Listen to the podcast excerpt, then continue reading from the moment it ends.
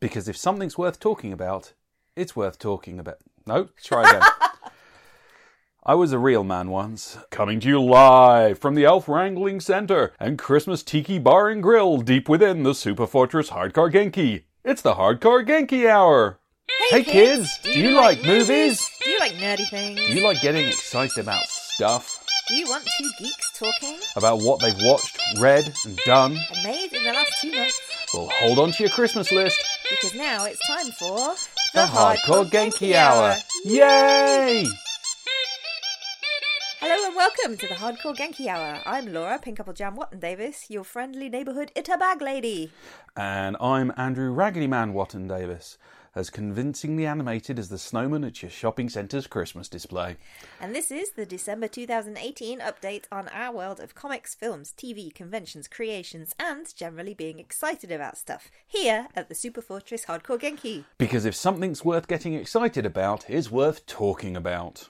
Or, as our Richard de Varmont from the horror podcast Bella Lugosi's Shed put it, my friends Laura and Andrew talking pop culture and current events in geekdom. High praise indeed from the Shed. Thanks, Rich. Thank you, Rich. We're going to go straight into some of the films that we've been watching. So let's start with Bohemian Rhapsody. First up, because it's one of the biggest movies on the planet right now and combines our love of majestic drama, overblown rock biopics and gratuitous on-screen pussies. It's Bohemian Rhapsodies. Rami Malek stars in a movie which went through 8 years of production hell until they worked out that the secret to making a 1,000% return on investment was to literally just make it about Freddie Mercury. All they needed to do. It took them a very long time to figure that out. So, Lucy Boynton as his wife slash platonic life partner slash key plot confusion, Mary Austin, a bunch of lookalikes as the rest of the band, and a brace of the finest British character actors from throughout the, quote, available section as everybody else. Overall, it's a pacey 134 minutes. It covers all bits of history of Freddie, Mercury and Queen, you already know, but in a more dramatic form. So this is a spoiler-free zone for anyone over the age of 20. So it plays all their quite amazing singles like a tape that have been left in the car too long. Queen's Greatest Hits Volume 2. And finally recreates the most amazing live performance at Live Aid. It starts with the Live Aid performance. It ends with the Live Aid performance. It's a curious little bookends wrapping for the whole thing, which is kind of daft because the opening sequence is them going on stage, and then about the last... I'd say about like the last 20 minutes of the movie is will they or won't they go on stage? Is it? I never got that. There was the tension vibe they tried to create but failed because you knew what was going to happen. You did. And it kind of ended with Live Aid, even though Queen did a whole load of other stuff after Live Aid because, you know. Queen. Yeah. So it was totes emotion from start to finish. All the actors who played the main parts, they were so good. They were excellent. Very witty, very funny. Very funny. Very poignant. It's very hard not to sing along. I'm squeezing my armchair rest just to try not to sing along. Very hard not to sing along, but it's incredibly quiet to shut your fucking gob during the bits that aren't sing along, unlike a bunch of screaming musos that were sitting next to us. They weren't even singing. Were they singing along? No, they were just rambling along. Oh, God. I just don't understand the audacity of people who think, I've paid £10 for my cinema ticket, everybody else has paid £10 for their personal ticket, I'm going to talk through the film? No. Why isn't violence allowed, Andy? I don't know. Now, I'm a notorious muso. And I'm a notorious fact-head, and I kept my gob shut. We'll get onto that later. Maybe that's because you have manners and you're not a twat. Exactly. Oh, yeah, there is that. So, yeah. Anyway, fun fact. So, the first Queen song that I knew of, that I heard, it was a cover by Alvin and the Chipmunks. It was on my LP, Chipmunk Punk. So, all of Chipmunk Punk is on YouTube. So, if you want to hear Alvin singing Crazy Little Thing Called Love, off you go. I have to say, what you're saying about the emotional... side of it. Yeah. The whole thing was based around Freddie Mercury. So a lot of the narrative was already pretty well known because practically every "Ooh, this movie's coming" article online gave you a quick bio story of the band. So this is where, you know, they weren't going to sell it on the secret story or anything like that because it's pretty well known. It's pretty well established, inconveniently so for whoever wrote the script. But they hung everything in emotional moments, and they did that really nicely, and that wasn't too overplayed. The actors were great. Yeah. I mean, they're all secondary to Freddie Mercury. Well, you cannot compare oneself, even in actor form, to Freddie Mercury. Even the actors could not compare their actor selves to the actor who played Freddie Mercury. But the three people playing the band, as long as this isn't jumping on your point, the three people playing the band looked so like the band. Yeah, and like shockingly. But they were nobodies. Rami Malek, oh my good lord. What a hero. Absolute hero. Yeah. I'm so pleased. It would have been interesting to see a Sacha Baron Cohen version of Freddie Mercury. It would have, but it would have been so different. But it would have been about Sacha Baron Cohen, I think. So that's why that maybe was vetoed. I don't know. I think because this is the official movie. Yeah. If there was an unofficial movie of it, I think Sacha Baron Cohen would be great. Mm. But this is the official movie, so Rami Malek was. Everyone thought it was going to be dodge, and in the first 5 seconds of watching the movie, I'm just like him. Yep. So that was, I can't argue with that. The thing, they had some wonderful actors in there, but they were all pretty secondary to just Rami Malek just coming in and going, "Hello everyone, I'm going to chew this scene." The only other person that came close was Lucy Boynton playing Mary Austin. Everyone else was dressing. She actually had an emotional presence. She drove it, really. Yeah. Didn't she drive it? Yeah. Yeah. So That's why no one else really gets much of a mention, other than the cats. So the gratuitous on-screen pussy is just, there were so many cats. I mean, one of the things they hammered home, I thought quite well, was that Freddie Mercury really, really liked cats. Mm-hmm. And they were on screen an awful lot. I mean, let's face it. Every time they came on screen, you and me had to do everything we could not to make strange squeeing noises. They were so cute. We made those squeeing noises anyway, didn't we? But the way they did it, I thought was quite effective because it got across. It was almost put there as a metaphor for how strange he was. It was like, here's Freddie Mercury. He's really just a mad old cat man. Yeah. So that was. But making it okay to be a cat man, I think. They didn't have it as a quirk. It was a subtle little. This is a reflection of him being a little bit weird because he was. He was presented as. Because I thought the cats were a good metaphor for that. A little bit different, yeah. And the fact that he just didn't give a shit, really. Like the 70s version, I felt. He was playing within the boundaries of what was socially acceptable at the time, especially British culture, his family background, his heritage. It's no wonder Freddie had such an extravagant party lifestyle because I genuinely think he just felt like he had to break free of all those restrictions, and he must have felt like he was having to play catch up in his teens and his 20s, if not early 30s, I'm not sure, having to play within those restrictions. Honestly, heart goes out, you know. Yeah, they were quite, his sexuality was pretty directly addressed, instantly. Yeah, I mean, he apparently used to call everybody darling, like, really early on, and it's like, well, you know, that says a lot. That is who he is. There's been some debate about how his eventual he's initially presented as closetedly bisexual. He's then presented as openly bisexual, and he's then presented as gay. Uh-huh.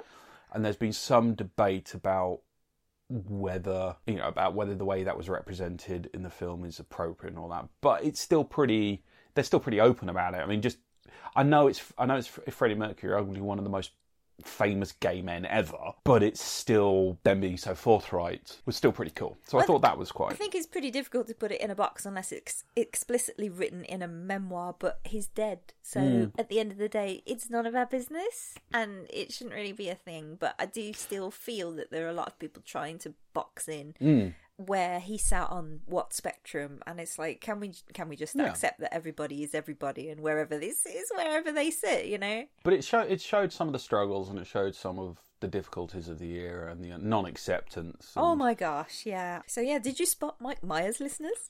He was in there. I thought the actors playing Kenny Everett and Bob Geldof, they weren't great. They were awful. They weren't quite right, no. I mean, I was a massive fan of Kenny Everett. I used to grow up watching Best Possible Taste on BBC.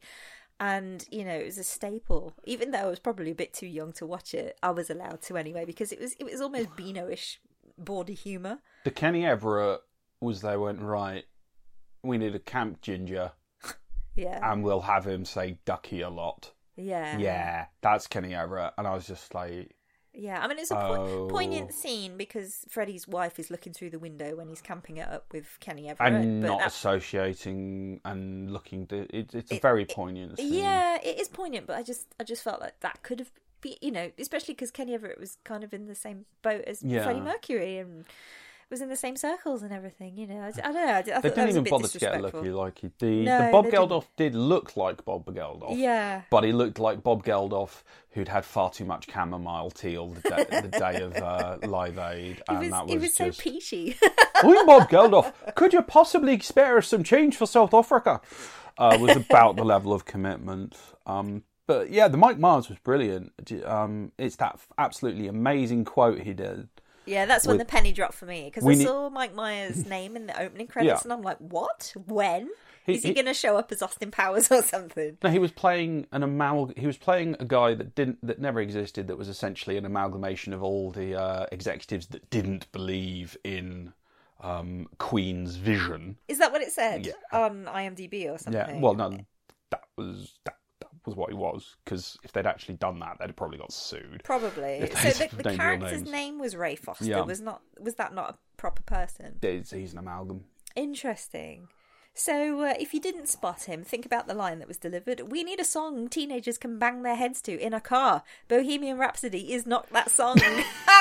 So when I heard that, I was like, hang on a minute. That's got to be the man responsible for Bohemian Rhapsody getting into the charts for the second time, getting to say that. That was pretty cool. What I want to say now is I loved the film. Oh, we were both 2 hours of fans. Enjoyment. Yeah. But I felt there was a better film they could have made. Yeah. Because it just felt too simplified, a lot of it. Even allowing for the time limit, because you can't cover everything in that length of time, because Queen were around for like 10 years. I was going to say it was truncated and simplified. It was truncated. Velocity, really, to fit it in that time span. They didn't piss about. They went for it.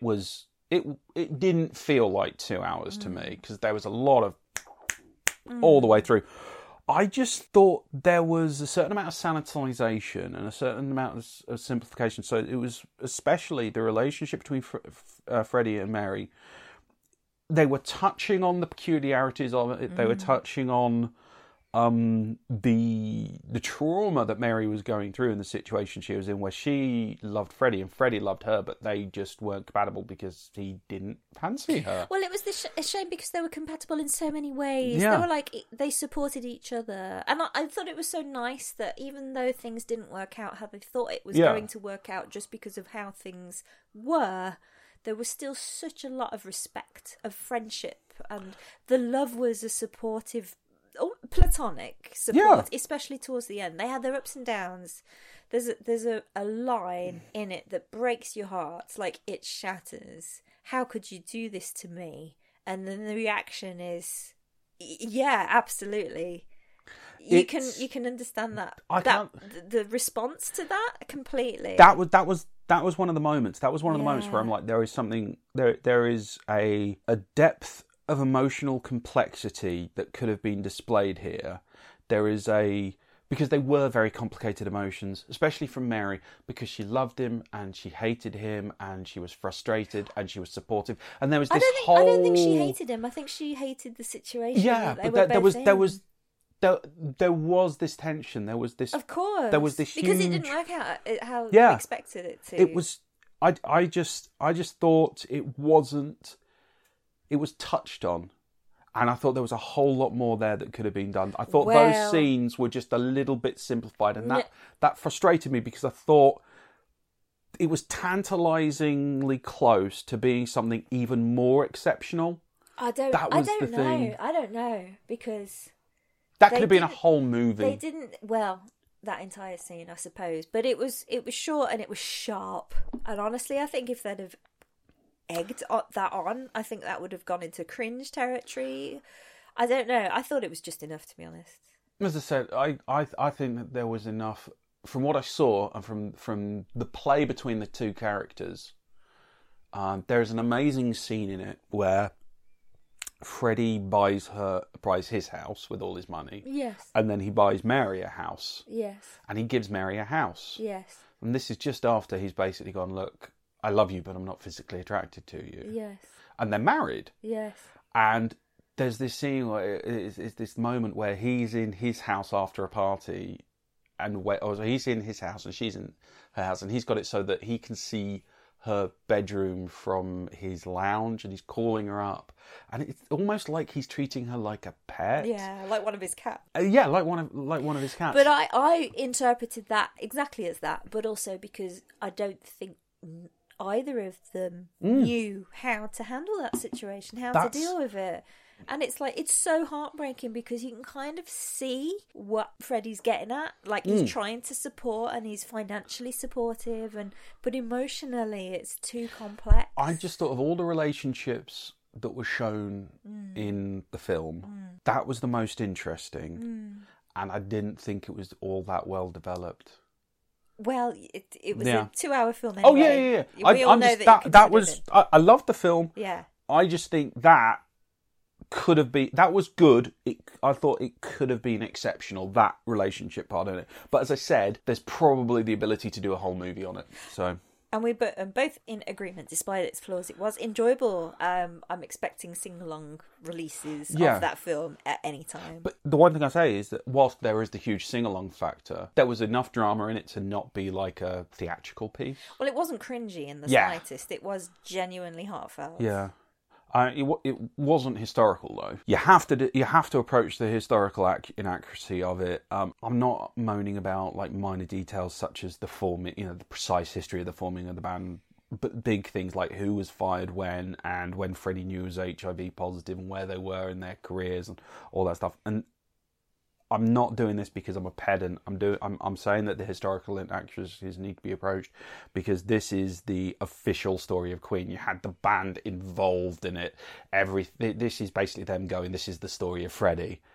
It claims to be factual in so many ways. So pissing about with these things in such an authoritative voice is just not on. They change stuff to make the plot better whilst presenting it as history. And this is going to stick with people. People are going to go, this is such a vehicle to get it into people's mind. They're going to have rewritten history with it. And I just don't think that's on. Again, it's not morally correct, is it? It's like, everybody's gone through all these things and you're presenting things in a different order and you're presenting different people talking to each other.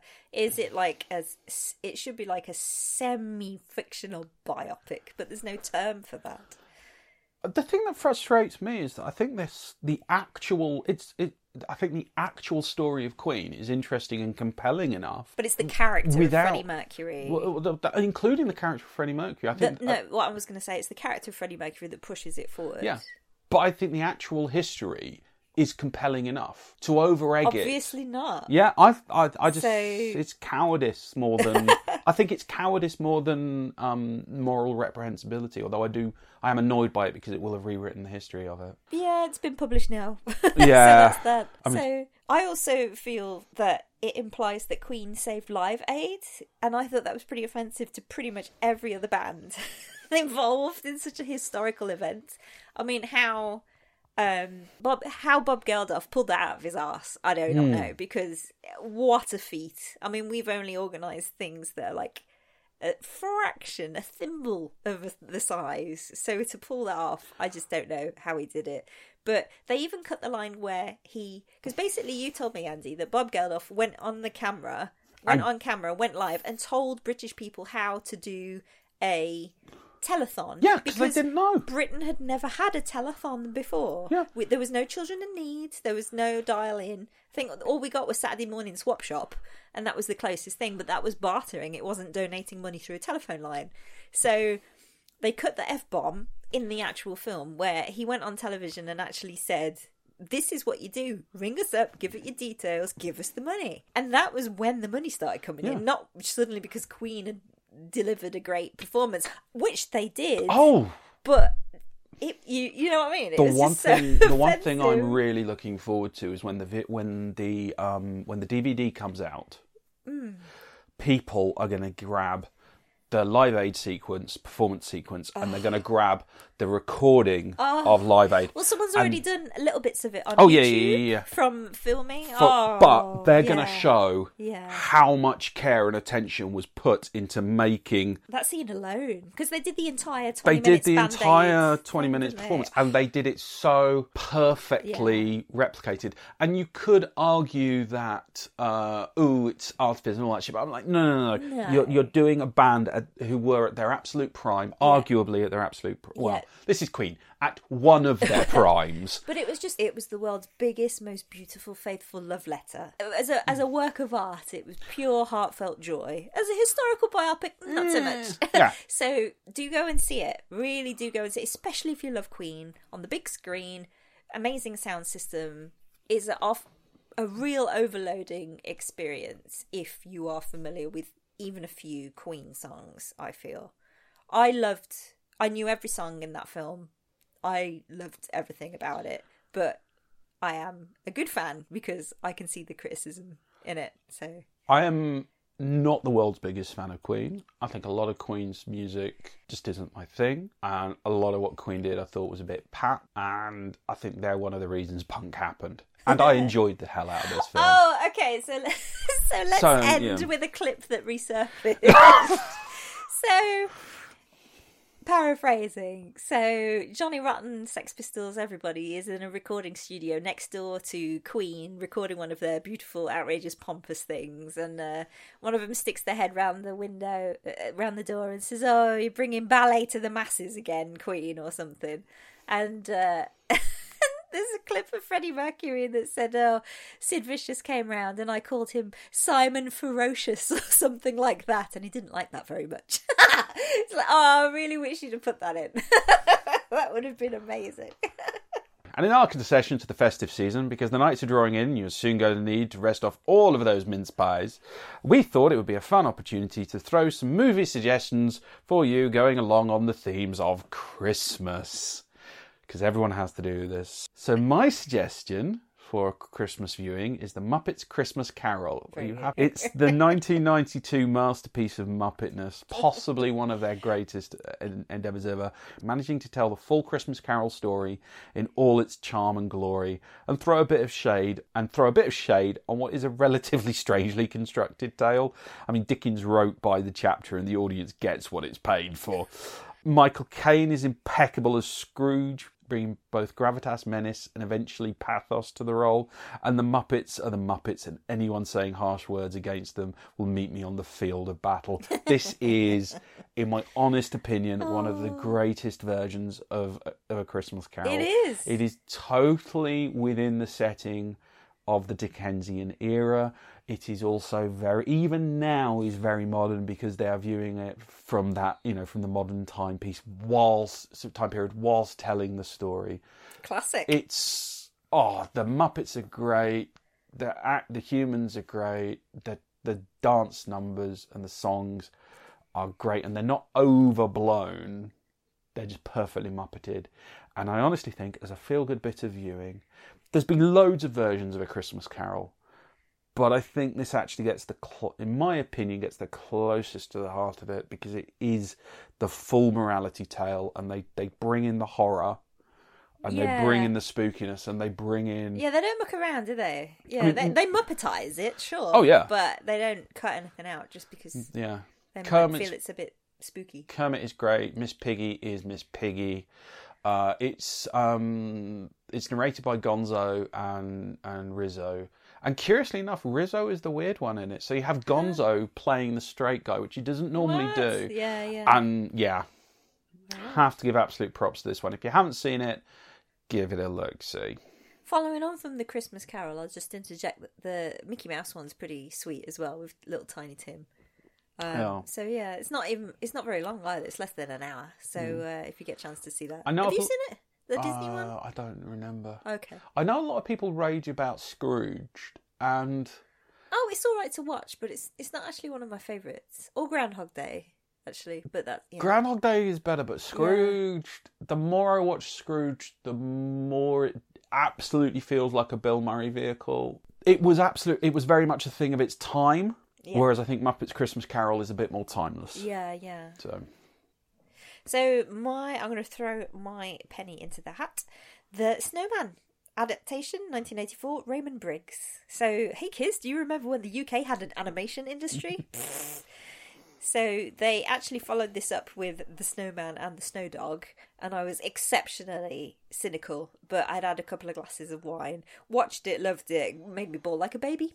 Yeah. Pretty much just like the first one did when it aired when I was a kid. So there is also a little clip of David Bowie doing an introduction to the Snowman. Ooh. So when the Snowman aired on Channel 4, we had a VHS player, and we'd recorded that bit with David Bowie in it, so we'd had that on tape for ages, but it's like no one saw it prior to the internet other than us when Channel 4 aired it, and so I think people thought I was making it up. It's like, no, David Bowie's there. That's because history happened and moved on. But so anyway, that clip is on the DVD now, so I've got that DVD, I think. We'll have to watch it again. But yeah, if they air The Snowman and The Snow Dog, I can't understand if you're not going to show them as a double bill now. It needs to be done better than Raymond Briggs' Father Christmas, because he made Father Christmas quite grumpy, and that made me a bit sad actually, because I'm like, oh okay, is this not your chosen vocation? That is sad.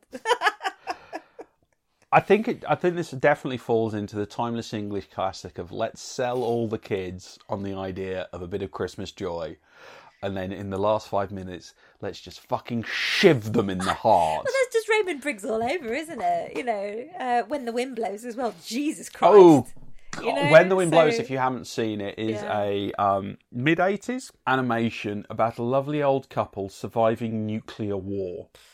And they both die of radiation poisoning. Spoilers. And I know. There's America's Got the Day After Tomorrow, which is their story of nuclear holocaust, and England in the 70s had Threads, which is just a reenactment of Birmingham being nuked. Oh, shit. I was going to ask you actually the other day. Have you got it? I saw a clip of it on telly. It's one of the most disturbing TV shows I've never ever. Seen it. It's horrific because it shows the true brutality of that. Yeah. And then those are all pretty bad, but I would much rather watch either of them again than bloody When the Wind Blows, because it's just so tears. Get your hankies out. It's like Graveyard of the Fireflies, but just with an elderly couple being friendly to each other. It's supporting each other. Yeah. God. Anyway, away from that, Silent Night. This is a 2012 story of a killer Santa Claus terrorizing a town. It's probably not the most traditional of festive treats, but it's about 1,000 times better than all those, ooh, Santa's a supernatural monster. Ooh. Efforts. Fiddly-dee. What if Santa was a demon? Oh, piss off.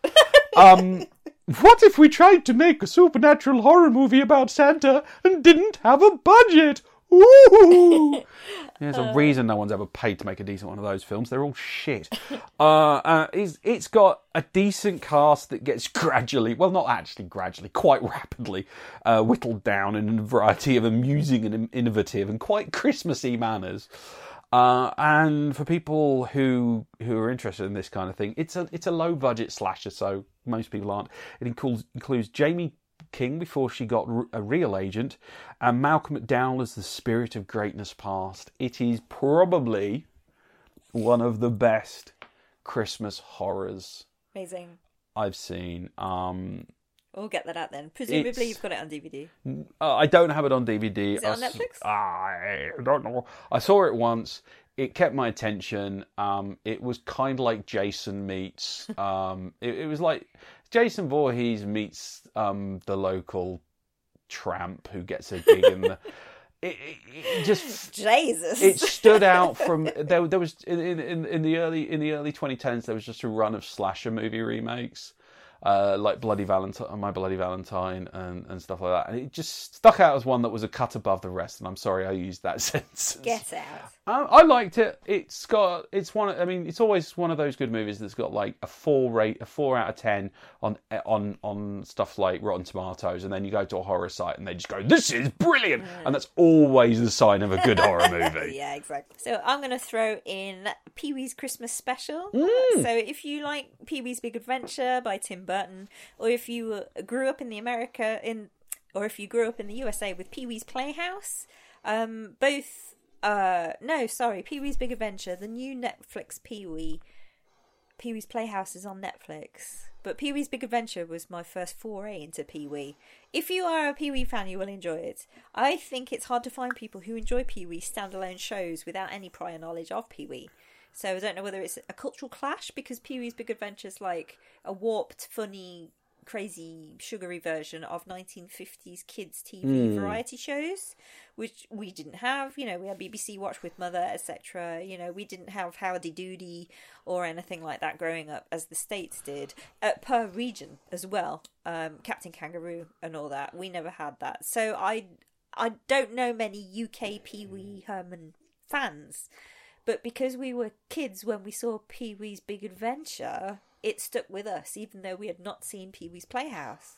I think the knowledge of it, especially with stuff like The Simpsons and with Krusty the Clown, and just the general improved knowledge of Americana, possibly. I think that's helped grow the knowledge and the understanding of Pee-wee Herman. But I still think if you have no clue who Pee-wee Herman is, and you watch it without any of those cultural references, you just want to know what the hell is this weirdo doing and when did he get arrested for a sex crime, which I think was the mid-2000s? Late 90s. Late 90s for whacking off in a cinema. Like, honestly, he was arrested. Paul Rubens was arrested for indiscretion in a porno theatre. And you think the amount of shit that people get away with these days, what was that all about, honestly? But, hang on. This is the thing I don't get. It's an indiscretion in a porno theatre. Isn't that what porno theatres are for? Not if you get caught. Oh, right. Okay, so he didn't furtively risk himself. I don't know. I'm assuming maybe people didn't like it because he basically did kids' TV and they didn't like that clash of him as an adult and... Shit, I'm really going to break people's minds here, but Mr. Rogers had several children. How dare they? How dare? Yeah, and I'm pretty sure I saw it and it was pretty good. Yeah, well, we've got it again, so we can watch it again. Yeah, it's fun. So. Another one from me, this time going into that well-known Christmas sci-fi genre. Santa Claus Conquers the Martians. This is wait, the look on your face. Listeners, I wish you could see the look on Laura's face at this point. This is a 1960s sci-fi classic tale that uses jolly old Saint Nick battling against his sullen green-skinned Martian kidnappers as a surprisingly effective allegory of the ideological struggles between the capitalist luxuries of the West and the communist oppressions of the East. An allegory. An allegory. Okay. Analogy? Analogy or an allegory. One or the other. Metaphor? Yeah. Whatever. You've got this jolly Santa who's American, who, getting ready to give all the kids their Christmas deals, and then up on Mars you've got these literally green skinned, and it looks like someone just took some wallpaper paste and put it on these people going, our kids are really upset. Why are they upset? Well, they've been watching too much of that Earth TV and getting all excited about this Christmas with these presents. What do we do? I know, we'll kidnap Santa. And it's outright propaganda. I mean, it doesn't have a budget, it doesn't have any talent, and the person who made it had no time. It is schlock, but it is well-meaning. Everyone tries their very, very best, and it works. Mystery Science Theatre 3000 did it, and you know, as soon as though, I mean, there's bad films, and then there's good bad films, and this is a good bad film. Okay, well, Mystery Science Theatre is on Netflix, isn't it? So we'll see if there's that episode that they... You can pick it up for $5, I think, if you just want something that's... daft, properly daft. At least it's not Elf. So Elf's all right. I have problems with Elf. You have problems with everything. No, I have problems with Elf because it's about three films. You can see the weld marks on Elf's where they had three movies and glued them together in post. Doesn't that not just mean it's like a kids' TV special? Elf is basically that. Suck it up. Elf. I think Elf falls under the same problem as Die Hard. All right, so quick vote. Die Hard is or is not a Christmas movie? It is not a Christmas movie. Bugger off. Yeah, I think the internet wants it to be a Christmas movie. And there's a lot of, well, actually... Well, it's based at Christmas. I think, I honestly, I was going through a list of Christmas movies today, and some of them were just, because this, what was it, Less Than Zero, the Robert Downey Jr. one, that happened at, from the 80s, where he plays a junkie and there's like sex exploitation and all that stuff. That's a Christmas film because it happens in December. It's just, and the Die Hard things that everyone's like, oh, well, it's about man coming home and it's about family and blah, blah, blah. And it's, no. Well, Gremlins is more of a Christmas movie. Yeah. And that ties in well with the Nightmare Before Christmasism of that in-between Halloween, Thanksgiving, Christmas, you know. But Die Hard is... No, it's not Christmassy at all, but is it? People have turned around to me and they've gone, oh, but the public voted it the best Christmas... Public voted for Brexit. Fuck off. Public vote... public Fuck right off. Public voted... The British public voted Die Hard as the best Christmas movie ever. You've also got to remember, the British public... voted Mrs. Brown's Boys. I'm sorry to use that kind of language on a podcast where children might be listening. The B word, either children Brexit or Brown's Boys. Children need to know that this show exists so they can avoid it. They voted Mrs. Brown's Boys the greatest comedy of all time. And I saw an advert like Radiator. Oh, Christmas television has been released and like Mrs. Brown's Boys everywhere. It's like, who the fucking shit watches this dick cheese television? This is when the nation divides into internet only and absorbing the drudgery of television. Christmas Day on BBC One, they've got Mrs. Brown's Boys and Luther. So your basic choices are between psychological torment and a world of moral degradation or Idris Elba playing a cop. Okay? And this is also the great British public that will instantly vote for anything that's Exy Mook X face. Oh. Okay? So, no, it is not a Christmas movie. You want a proper Christmas movie? Nightmare Before Christmas. Yes. In fact, let's watch that after this podcast. Oh, yeah, okay. Oh, lovely. If you haven't seen it, what the hell is wrong with you? Oh, get out. Stop listening now and sort it out. Darling, explain in 3 minutes or less why it's one of the greatest Christmas movies ever. It's got Danny Elfman in it. Not only doing all the songs, doing Jack Skellington with the cutest facial expressions ever. Jack Skellington speaks for all of us trying to fit into one jigsaw puzzle piece out of the entire picture. He tries to do too much. It all mucks up. Everybody... It opens communication avenues between different cultures of where he is. He meets different people. They talk it out. And everybody's happy in the end. Yeah, a message for our times. It honestly is. I was so happy to be able to see that in the cinema, in all of its stop-motion animation joyfulness. And there was a family sat behind us. We went as a family. And they left halfway through. I was like, what the fuck are you doing? You imbeciles. You're like just going because you don't like art. Just fuck off. Yeah. Get off this planet.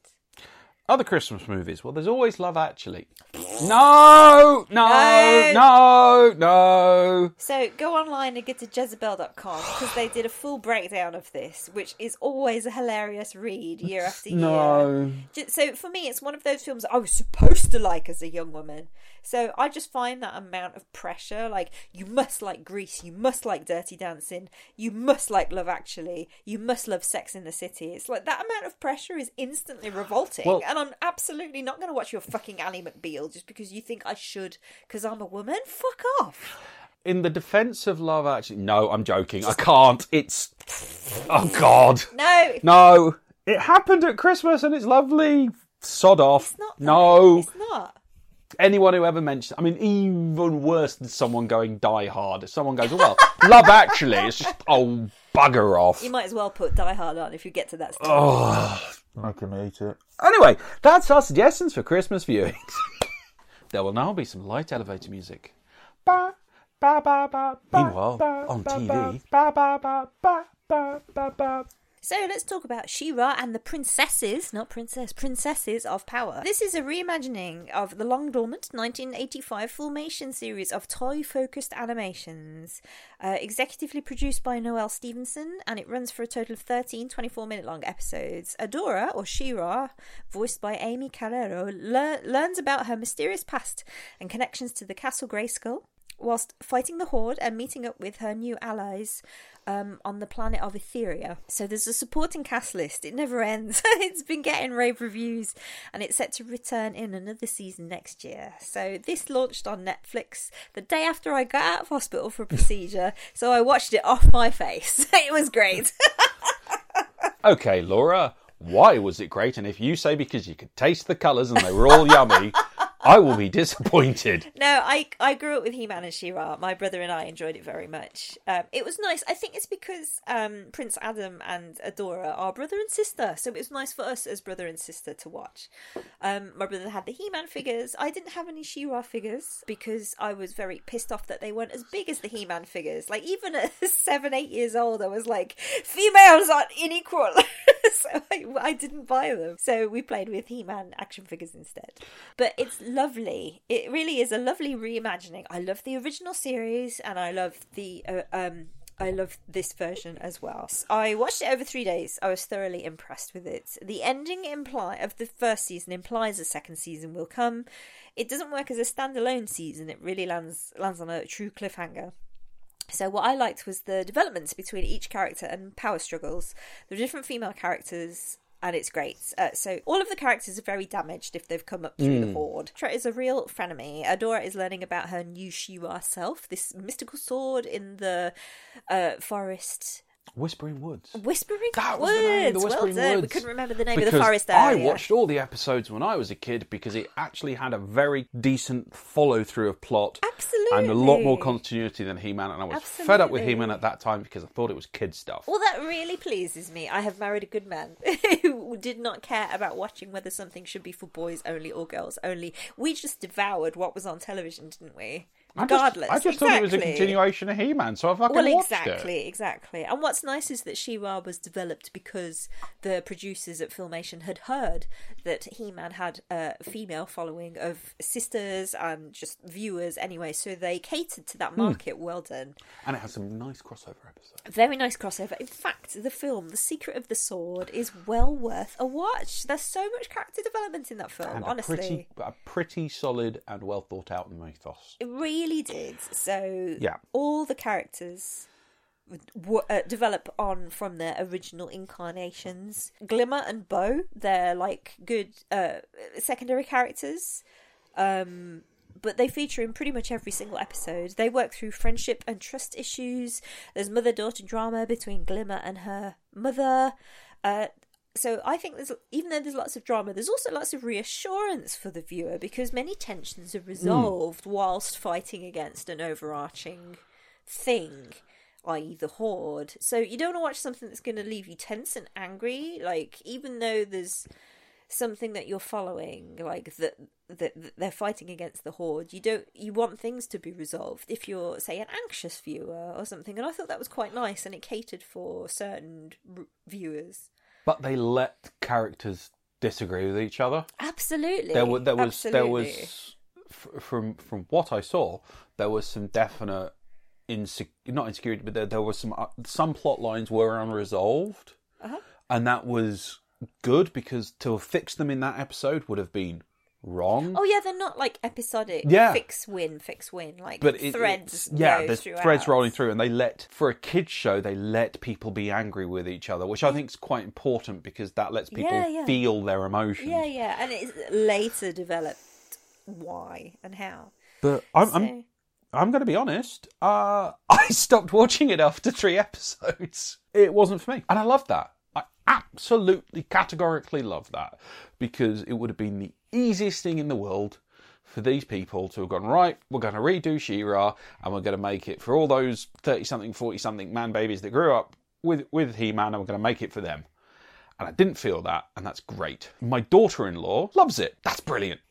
Your wife loves it. My wife loves it. That's all I need to know. And it wasn't that I thought it was bad. It just wasn't grabbing me in any way. And that's fine, you know? Yeah. No, I actually... You're not exactly going to take offence over... like a lot of people have. I'm not taking any offence, and I actively enjoy it because it very obviously means that they haven't bothered to make me care about it. So they focused on the people that it's for, and I like that. I didn't feel excluded. I just felt oh, not my bag. So I'm also going to mention once again that the first fandom that comes to mind that who does not complain about remakes, parallel universes existing of one franchise is the Ninja Turtles fandom. So for me, it's always disappointing. It's mainly fanboys who make these shitty complaints. But for me, and I knew it was going to happen. I knew as soon as they announced She-Ra and they got shit comments, I knew it was going to be fan boys who make these complaints, because those shitty 8-year-old boys who shat on She-Ra in the playgrounds and they hated She-Ra and they took the piss if you even dared watch She-Ra, man or woman, they've just become shitty 30 or 8-year-old men who still shit on She-Ra. And it's like, just fuck off. Just leave it alone. Watch all the other media around that has been made for you over the past 3 decades and more. Just leave it alone because it's not for you, and that's fine. Because women have had to put up with so much cartoon bullshit like this, and it just, they're finally making things for us now. You know? Because they haven't since Gem. You know, I always have a go that they always made, like, in the 90s, cartoons like Maxie's World and Beverly Hills Kids, and it was all this kind of aspirational lifestyle cartoon shit. And it's like, no, I want my superheroes. I want my transforming singers. I want my Wonder Woman. I want my fantasy sword-wielding heroines. Where have they all gone? And we haven't had it for, like, 30 years. So please just fuck off and leave. Let us have some things, please, you know? Thank you, thank you. So some people have been complaining there's too much LGBT. Well, if there is, it's not apparent. It's just nice that it's in there. Yeah, like, what's the problem, you fucking bigots? From my limited viewing, I did not get a massive... I didn't get the, like, this overwhelming LGBT... You know, it wasn't like, hey, everyone, today we're going to learn about the rainbow flag. It was just... Which, considering He-Man and She-Ra always ended with, now kids, do not judge anybody by their haircut or the colour of their skin or whatever. You know, do not judge. Be nice to each other. Be kind. But it's like, have you learned anything from these Fleischer animations? It was there. Filmation animations.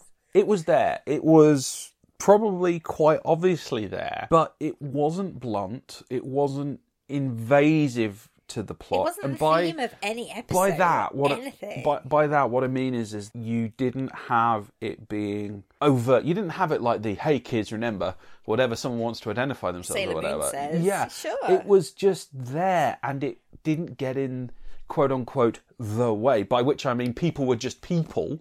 Of course. And I don't get what everyone's fucking whinging about. Just bigots, I just like, bigots. Yeah, I thought that side of it was great because I'm a huge believer in just having LGBTQ just being there because, hell, people just are. People have always been there. People are people, yeah. And I don't care about... Just bigots. Just kick off against the bigots. Absolutely. But it wasn't a slap. That's the thing. I don't want people to think that She-Ra was some massive, like, beat down on the bigots. It's not. Not at all. And it's not. No, in fact, She-Ra doesn't care about the bigots. Yeah, it's not even a case of going, if you watch this, you're not a bigot or any shit like that. It's just a case of this series just went, we don't care.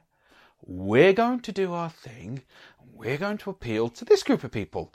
And if you lot want to scream, fuck off. Because to the best of my knowledge, it's got a second season, which means that audience is there and just going, yeah, can we have some more of that, please? Uh-huh. It's quite nice. And so, great! Fill your damn boots! Yep. I won't watch it, but by Christ, I'll salute you as you do. Because you know what? On Netflix, there's like a bajillion other things that you can watch. God, if you don't like this one thing, please piss off. Thank you very much. Bye-bye. It's a kid's show made for kids. Made for girl kids. Because, you know, like about 30% of them are. Yeah, you know what? She-Ra's for whoever wants to watch She-Ra. You know, it's not bad. No, and it's just fun. So yeah, just give it a try. Anyway, even if you only watch the first 3 episodes, then job done.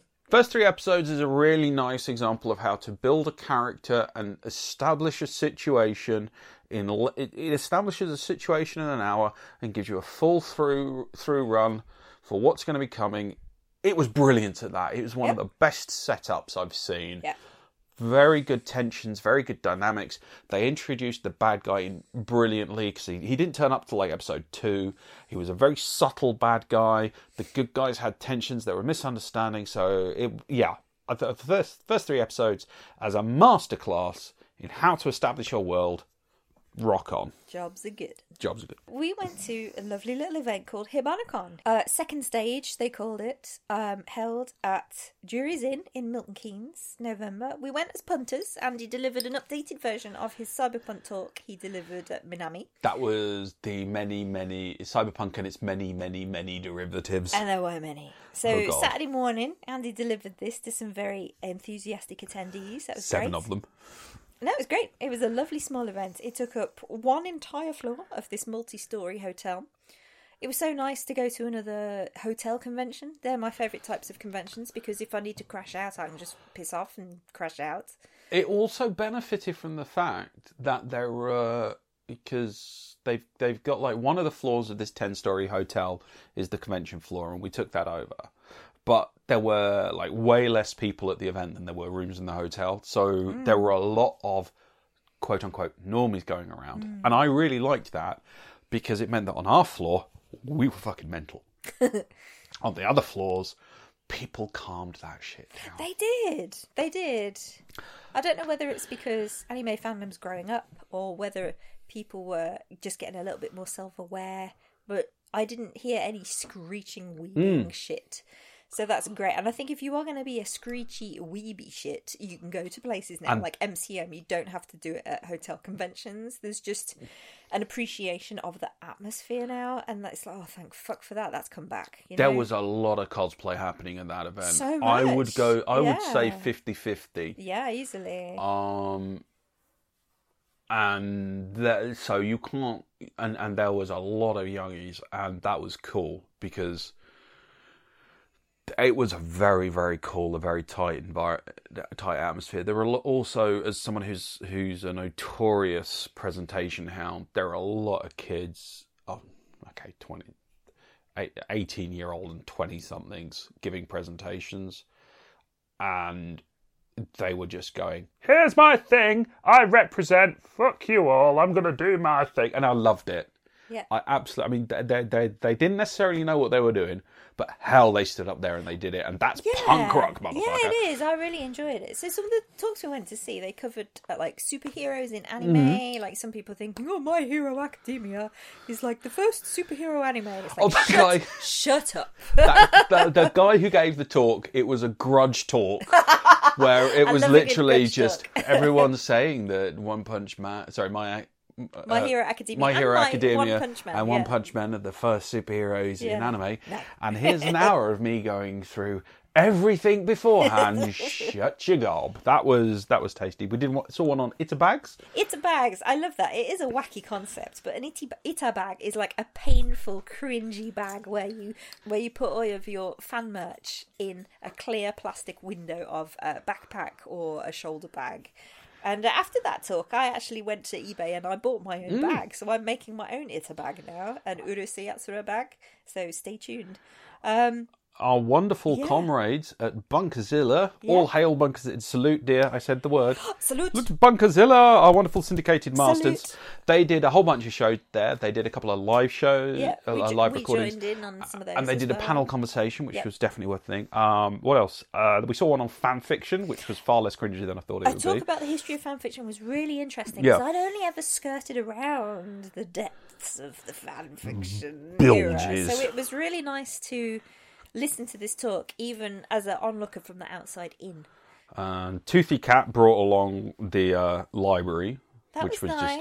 That was nice. So it was so lovely to see my books in the comic library. I was like, thanks, Morag, Serge. It was great. It was. They had a lot of other stuff. They had like they had a welcome ceremony and a final ceremony that were worth going to for so many reasons, including live performances. The live performances were such a treat, though I was surprised joyously that they had Jolly Boat finished up, and we saw the Super Limit Break opened. Were the openers? They were a band that were doing a combination of songs about anime, manga, and theme tune songs. Yep. And they weren't shit. No, they were awesome. They were actually worth watching in and of themselves. Yep.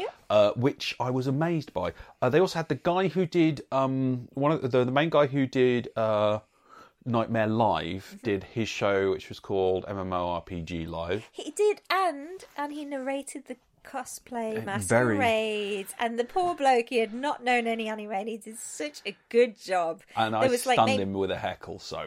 oh, get in! Excuse me. There was, I think, only one title that he mispronounced. Yeah. He just rolls with it. The audience were very good as well. So yeah. All I can say is I'm used to dealing with Keith at Minami, where anything I say, he just shuts me down. So that man, you're just here at, shut up, Watton Davis. HabanaCon, I was just yelling crap, and they were just like, oh.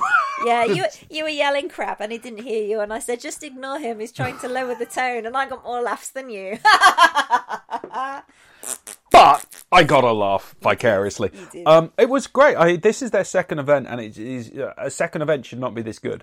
And the third event has launched, so that's we're lovely. Going to that. It's in Milton Keynes. Yeah, it has a very can-do attitude. It's very welcoming to people.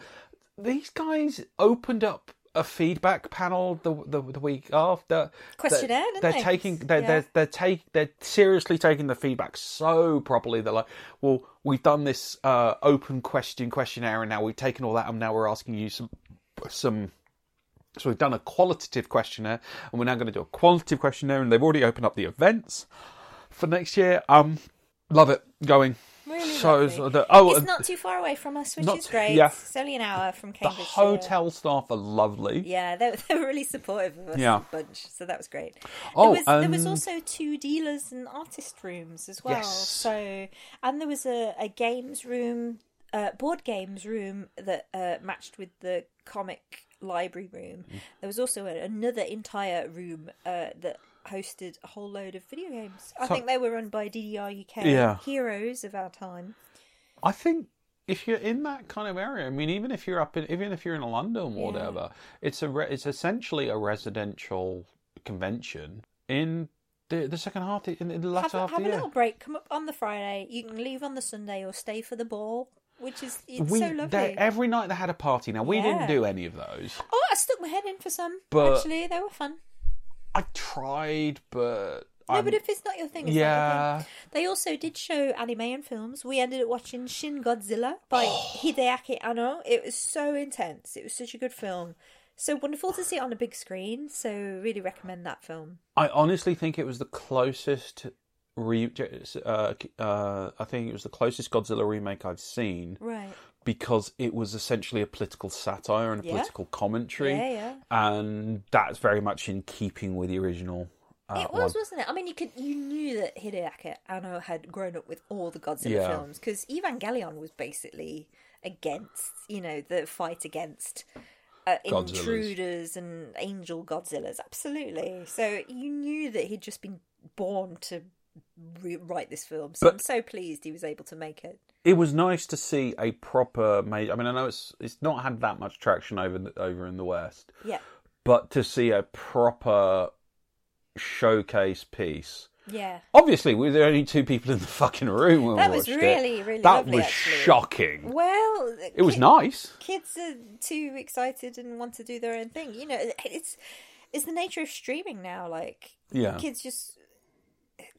Younger viewers will just watch it whenever they can. And there's so much media now. You don't have to make a special event of it, but maybe for us older weebs, we can just kind of make the time. Yeah. I mean, we tried HabanaCon because we heard good things about it last year. And we were so pleased with it. So well done, HabanaCon crew. Absolutely approved. We'll hope to see you next year. Yeah. I have one more engagement of the year. Andy has one more because I've got some freelance shit to be getting on with. But Andy has booked himself in for the last gang in town, alternative Christmas market in Cambridge. I'm going to the Blue Moon pub on December the 9th, and I'm going to drink heavily and I'm going to have some stuff to sell. You are. Because Needlessly Aggressive Products has been in a bit of a roll recently. You do so much stuff, Andy. You should be very proud of yourself. I produced a lot of hate. We had the mug campaign, which... is going to be ended by the time this goes out, so you can only get one by turning up and buying one, but we did have them on Etsy. I'm trying to produce, because I keep on coming up with loads of ideas for badges, so I'm trying to produce more of them as we go along, and I've just discovered that all the anti-fandom and anti-geekery and all the nasty thoughts I have in the middle of the night, I'm just throwing them up on needlessly aggressive products on Facebook. At the Blue Moon Pub, it's got the Rollerbillies will be there. We'll have Snickety Swoons, Handmade Jewellery, a bunch of other people. There's a guy who does chili, which ranges between the pleasant to the weapons grade. It actually made me cry when I tried one of his. Snickety Swoons, Handmade Jewellery, yeah. Abby Stevens, illustrations, Roller Dirty soaps. And needlessly aggressive. Yeah, Fabio's going to be there. Last Gang in Town's going to be there. Yeah, I always love to see what they've got. Laura may or may not be there. I don't know what's going to be happening on that, but I'm going to be there by my stuff. It'll be great fun. If worst comes to worst, I'll have a fucking right. And it's free to come in. Oh yeah, it's free to come in. So and it's in a pub, so get a nice beer and have a chat with your lovely vendors. December the 9th, around. Come and buy my stock. Yay! So and then we're going to hibernate. Do we have any plans for next year yet? Only SunnyCon, Liverpool in August. So, yeah. That's our plan for next year. One event. We've done a busy year of events, so we have to make some stuff now. So the podcasting may reduce. I'm going to put this warning out now. It may reduce to quarterly instead of bi-monthly. We'll see what happens. But for now, that's our biannual, bi-monthly update for December 2018. Thank you for listening. 2018 as a whole. If you like this podcast, please share it with your friends and rate it online. It really helps spread the word, and we will love you forever.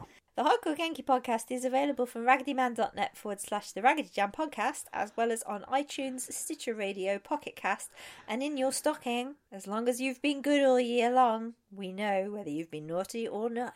And we're not going to say which one gets you the good presents or not. It's also syndicated on bunkerzilla.co.uk, the UK Geek Culture online radio channel, which we love and which will kill me if I ask for Petrol Bastard one more time. Ian knows. And as always, please send any feedback you have on the show to superfortresshg@gmail.com or tweet us @hardcoregenki, one word. Please do send us some feedback, not just likes. That's just boring. You actually write some stuff, you know. Yeah. So we know you still love us and where we can improve the show, please. What sort of things do you want us to talk about? What things are you into? Let us know. Talk to us, damn it. Laura Pink Apple Jam can be found on Twitter @BiomechaComic, on Facebook via the page Pink Apple Jam Art, and online at pinkapplejam.com and biomechacomic.com. Andrew Raggedy Man can be found at raggedyman.net. Needlessly aggressive products on Facebook and on Etsy. And behind-the-scenes photos of the project can be found instagram.com/needlesslyaggressive. So until next time, goodbye, farewell, Merry Christmas, and a Happy New Year from the Super Fortress Hardcore Genki. Bye! Yay, bye!